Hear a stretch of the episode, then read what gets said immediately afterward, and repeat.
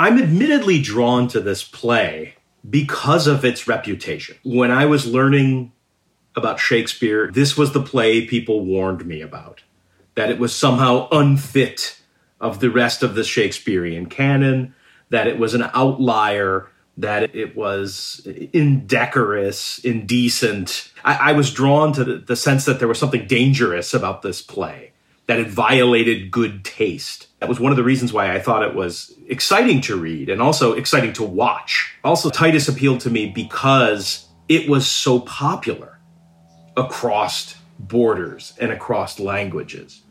There was something about this play in particular that, even in a period before international audiences cared at all about the proper name Shakespeare, Titus Andronicus, or a version of it, whether in German or in Dutch or other languages, this was a play that spoke to people. My name is Russ Leo. I'm an associate professor in the English department at Princeton University. Welcome to Shakespeare for All.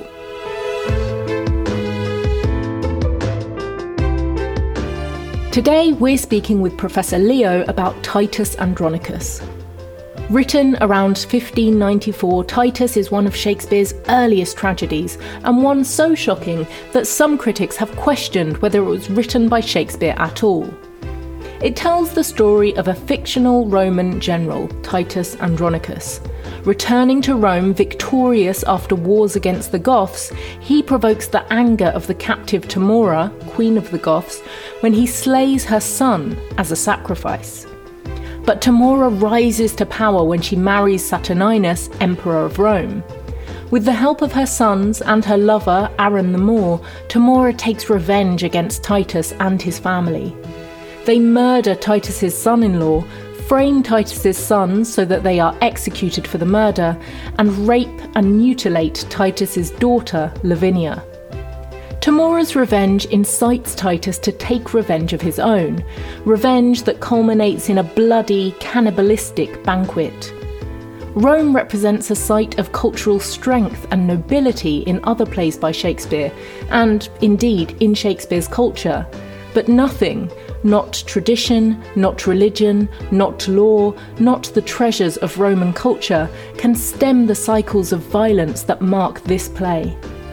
If these features make Titus Andronicus exceptionally disturbing, they also make it eerily timely. If I didn't know better, it feels like an artifact from the 21st century. It's a play where all institutions are in crisis. It's a play where recourse to authority is often a risk. It's my favorite play to teach because I've seen students go from being like, I heard this isn't good, to being like, oh no, this is just the play, this just speaks to our moment. I mean, in some ways, that's terrifying th- that this world feels intuitive. But in other ways, I feel like it's a testimony to the work this play does. There's no beauty in it, there's no idealism. Nobody leaves this play unscathed. Titus Andronicus opens with a succession crisis. The Roman emperor has died, and his two sons, Saturninus and Bassianus, are contending for rule of Rome. Saturninus, the eldest, pleads for his right as firstborn son, while Bassianus urges, Let desert in pure election shine. Then the tribune, Marcus Andronicus, one of Rome's political leaders, says the Roman people have chosen another candidate for emperor, Marcus's brother, Titus Andronicus. Titus is the play's protagonist, but unlike Shakespeare's other Roman protagonists, he is not a figure from history. It's debated how historical precisely this Rome is. I take it here as a very vague historical setting. It seems to be late Roman in the sense that the Goths are at the door, these potential invaders. It is an imperial Rome, but these are not historical figures, strictly speaking, at all. For ten years, Titus has been fighting Rome's enemies, the barbarous Goths, and he has just returned victorious to Rome, along with his prisoners of war, Tamora, the queen of the Goths, her three sons, and a dark skinned man called Aaron the Moor. The terms Moor and Goth would have signalled, in different ways, an outsider status to Elizabethan audiences. Goth is a little different. It's meant to refer to something that a reader would see as in tension with Rome, people that had pretensions of um, invading and even conquering Rome. My sense of Moor, and, and I'm referring here to a number of, of really compelling studies in recent years about Shakespeare, race, and colonialism, is that it's a very vague term. It doesn't name a particular region, it doesn't name a particular religious comportment. It really stands in for not white. Moor is a, a term that I, I feel like Elizabethan audiences would have used in their own moment. They are often referring to their contemporaries in many of the, frankly, racist and racialized terms that you see being used for Aaron and by Aaron in this play. Titus's first act in Rome is to open his family tomb in order to bury his sons who died in battle. But the Andronici believe that these dead spirits cannot rest in peace without a human sacrifice. Titus selects Tamora's eldest son, Alarbus. Tamora pleads passionately for her son, Gracious conqueror, rue the tears I shed, and if thy sons were ever dear to thee, oh, think my son to be as dear to me.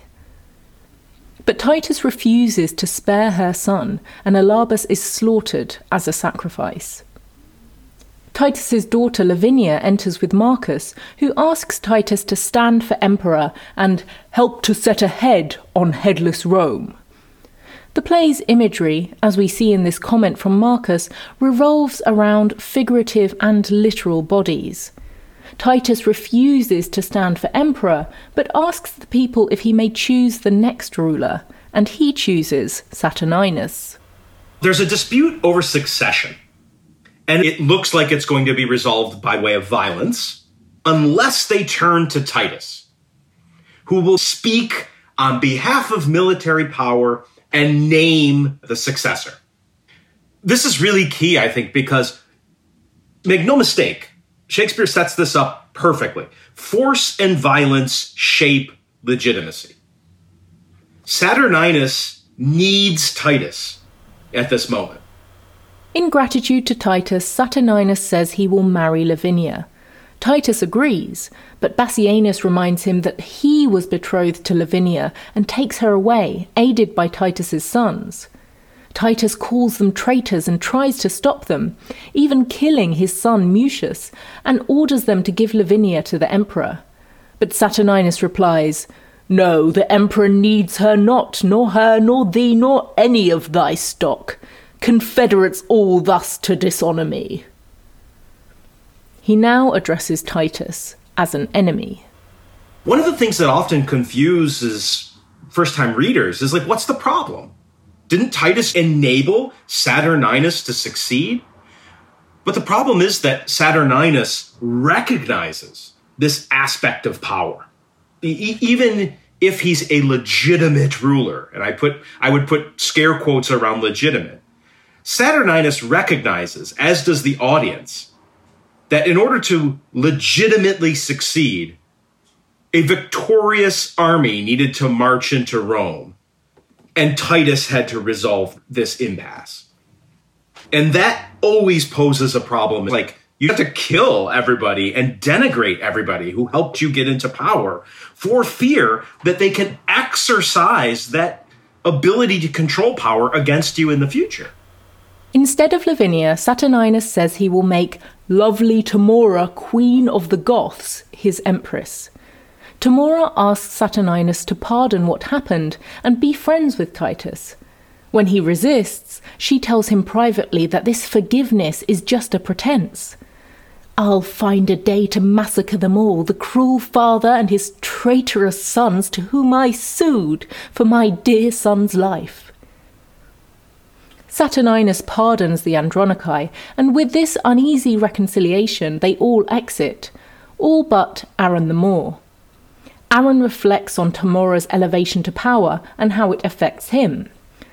Now climbeth Tamora Olympus's top. Aaron, arm thy heart and fit thy thoughts to mount aloft with thy imperial mistress.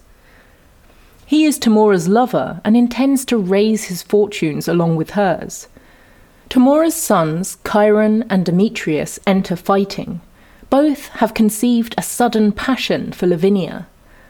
Aaron says they will need to use stealth to satisfy their desire. The court is to go hunting the next day. Aaron tells the brothers to find some isolated place in the woods fitted for rape and villainy. Aaron is in so many ways an obvious racist caricature. In many ways, he plays the part of a kind of stock villain. He risks being so excessive. There are many studies on the connections between Elizabethan London, various colonial projects, and, and these really help us understand this really disturbing depiction of racial difference and to try to situate Aaron and, and let us see this figure as a kind of index of Elizabethan nation building, about emerging colonial projects. During the hunt, Tamora finds Aaron in the forest and invites him to make love to her.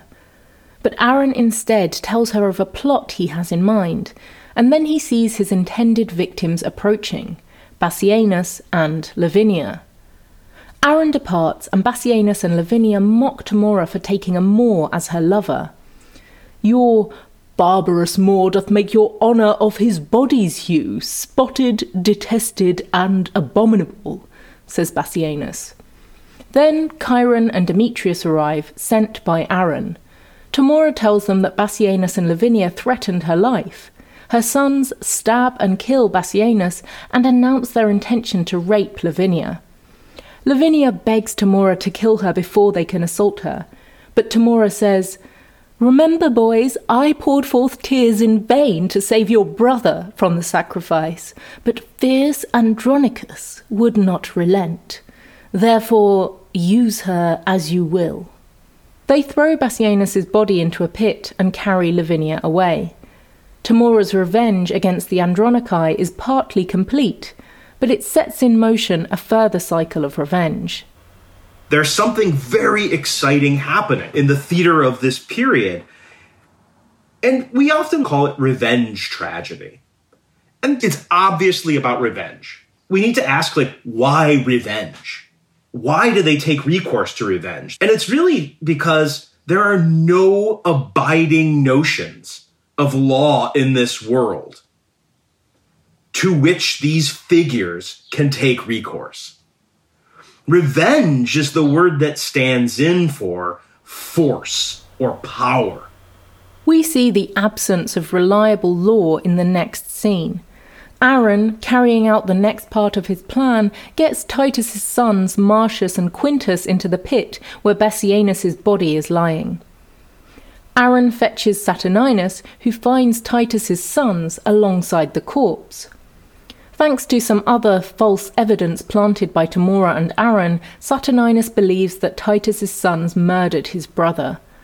The guilt is plain, he says, and orders Titus's sons to be executed without a trial. The stage directions then read Enter Lavinia, her hands cut off, and her tongue cut out, and ravished. In performance, Lavinia is often limping and covered in blood. Marcus arrives and expresses his shock at the sight of Lavinia's mangled body in a long speech full of classical rhetorical devices and literary allusions. What stern, ungentle hands hath lopped and hewed and made thy body bare of her two branches, those sweet ornaments? Marcus compares Lavinia to Philomel, a character in a well known Latin myth from Ovid's Metamorphoses. Philomel was raped by Tereus, who cut out her tongue so she could not reveal her attacker's identity. Seeing that Lavinia's tongue and hands have been cut off, Marcus says, Fair Philomela, why, she but lost her tongue. A craftier Tereus cousin hast thou met. Shakespeare, by using quotes and allusions, from classical texts really dissolves hard distinctions between art and life. You get a sense that these works matter to the characters. These are quotations that testify to some shared experience that traverses art and life. Meanwhile, Titus is grieving for his other children, for Quintus and Marcius, who are about to be executed, and for Lucius, who attempted to save his brothers and has been banished from Rome. Then Marcus enters with Lavinia. My grief was at the height before thou camest, says Titus, and now, like the Nile, it disdaineth bounds. Aaron enters to say that the Emperor has offered a deal, if one of them will cut off his hand as ransom, then Saturninus will free Titus's two sons. This is a world in which an alleged decree, a believable decree, comes down from Saturninus. That is, if you want to redeem your sons, send us your hand. That's not a vision of law. That's that far removed from an act of revenge.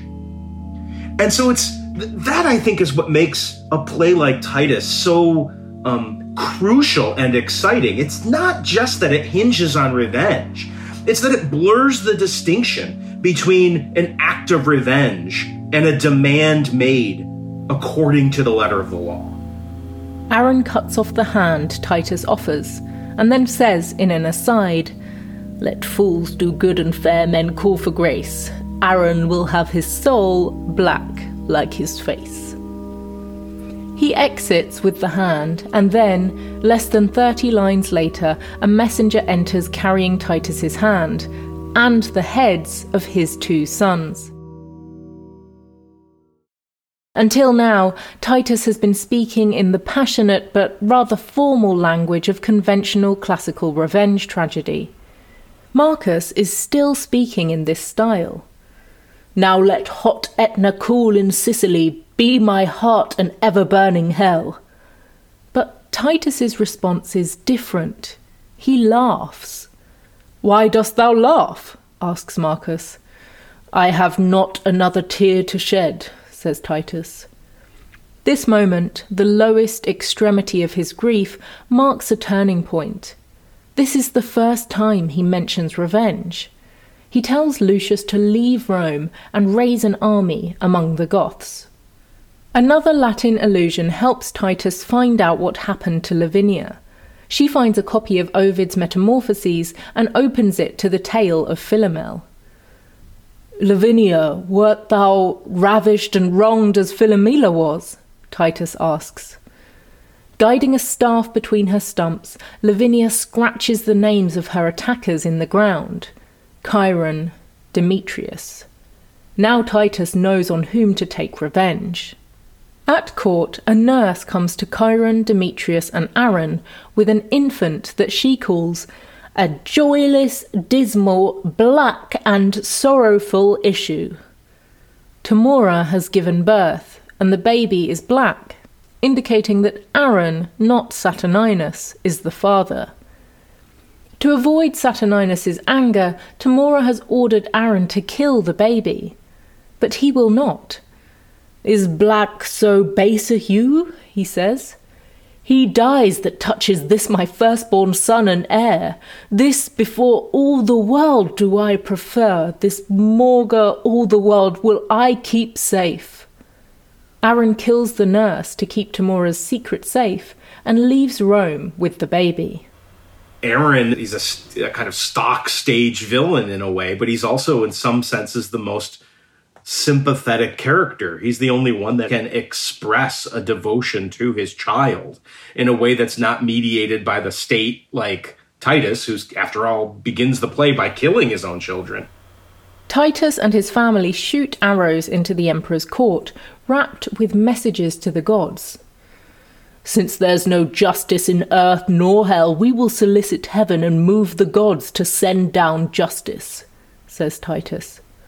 Saturninus, outraged, orders Titus's arrest. Then he learns that Lucius is leading a Goth army to attack Rome in revenge.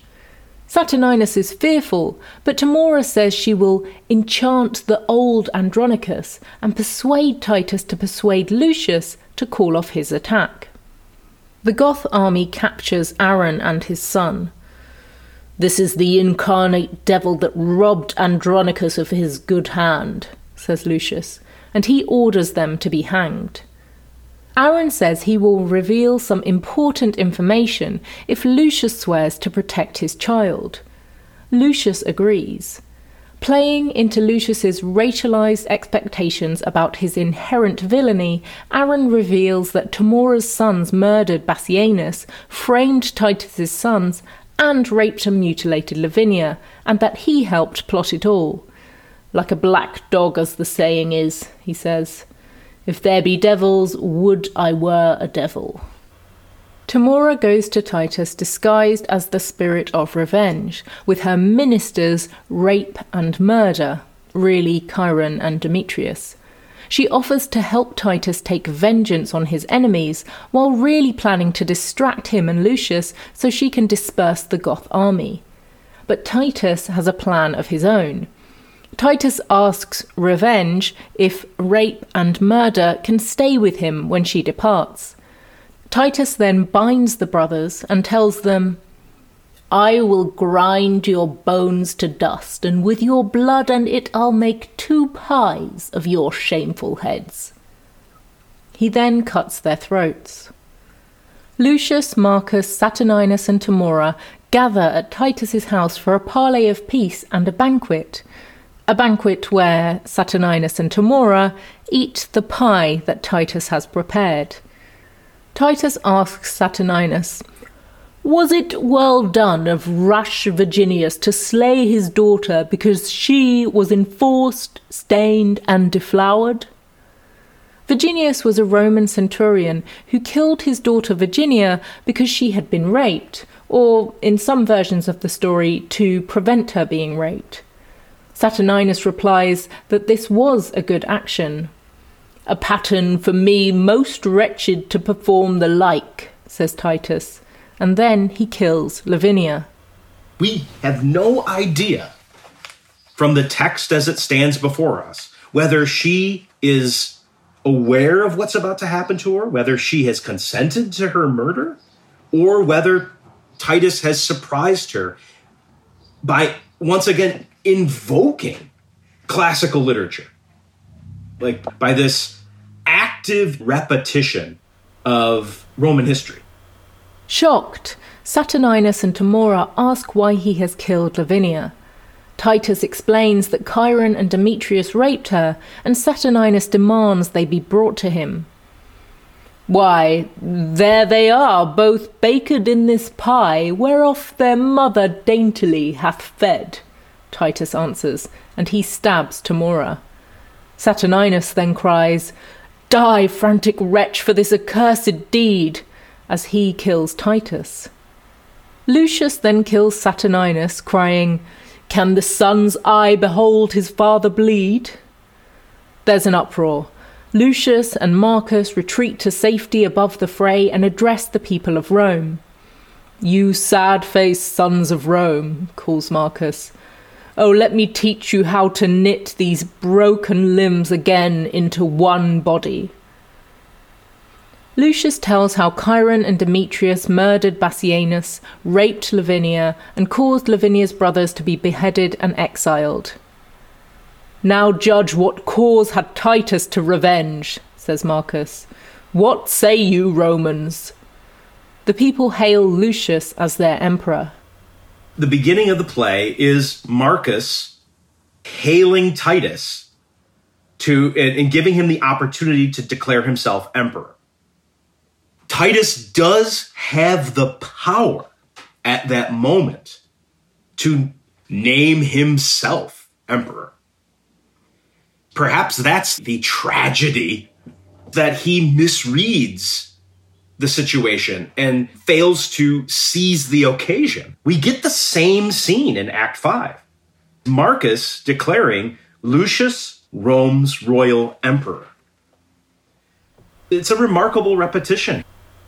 Lucius first passes sentence on Aaron, whom Marcus called chief architect and plotter of these woes.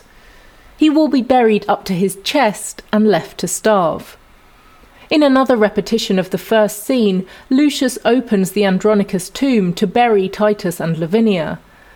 But, as for that ravenous tiger Tamora, he says, throw her forth to beasts and birds, her life was beastly and devoid of pity, and being dead, let birds on her take pity. This is the end of the play, but is it the end of Rome's political strife? For Professor Leo, that's a question the audience is left to answer. Where we're left with Titus Andronicus, we're left with far more problems and future challenges than we are with any stasis. There's no comfort in the ending. If there's joy, it's very perverse joy. The revenge has been achieved, I suppose, but we are asked to imagine the future of this speculative world, this kind of vaguely historical Rome. What happens next? Where do we go from this conclusion? Like, you have to keep doing the work. In our next episode, we'll look more closely at the world of this play and at why Shakespeare's version of the Roman world is nearly as shocking as the violence that permeates it.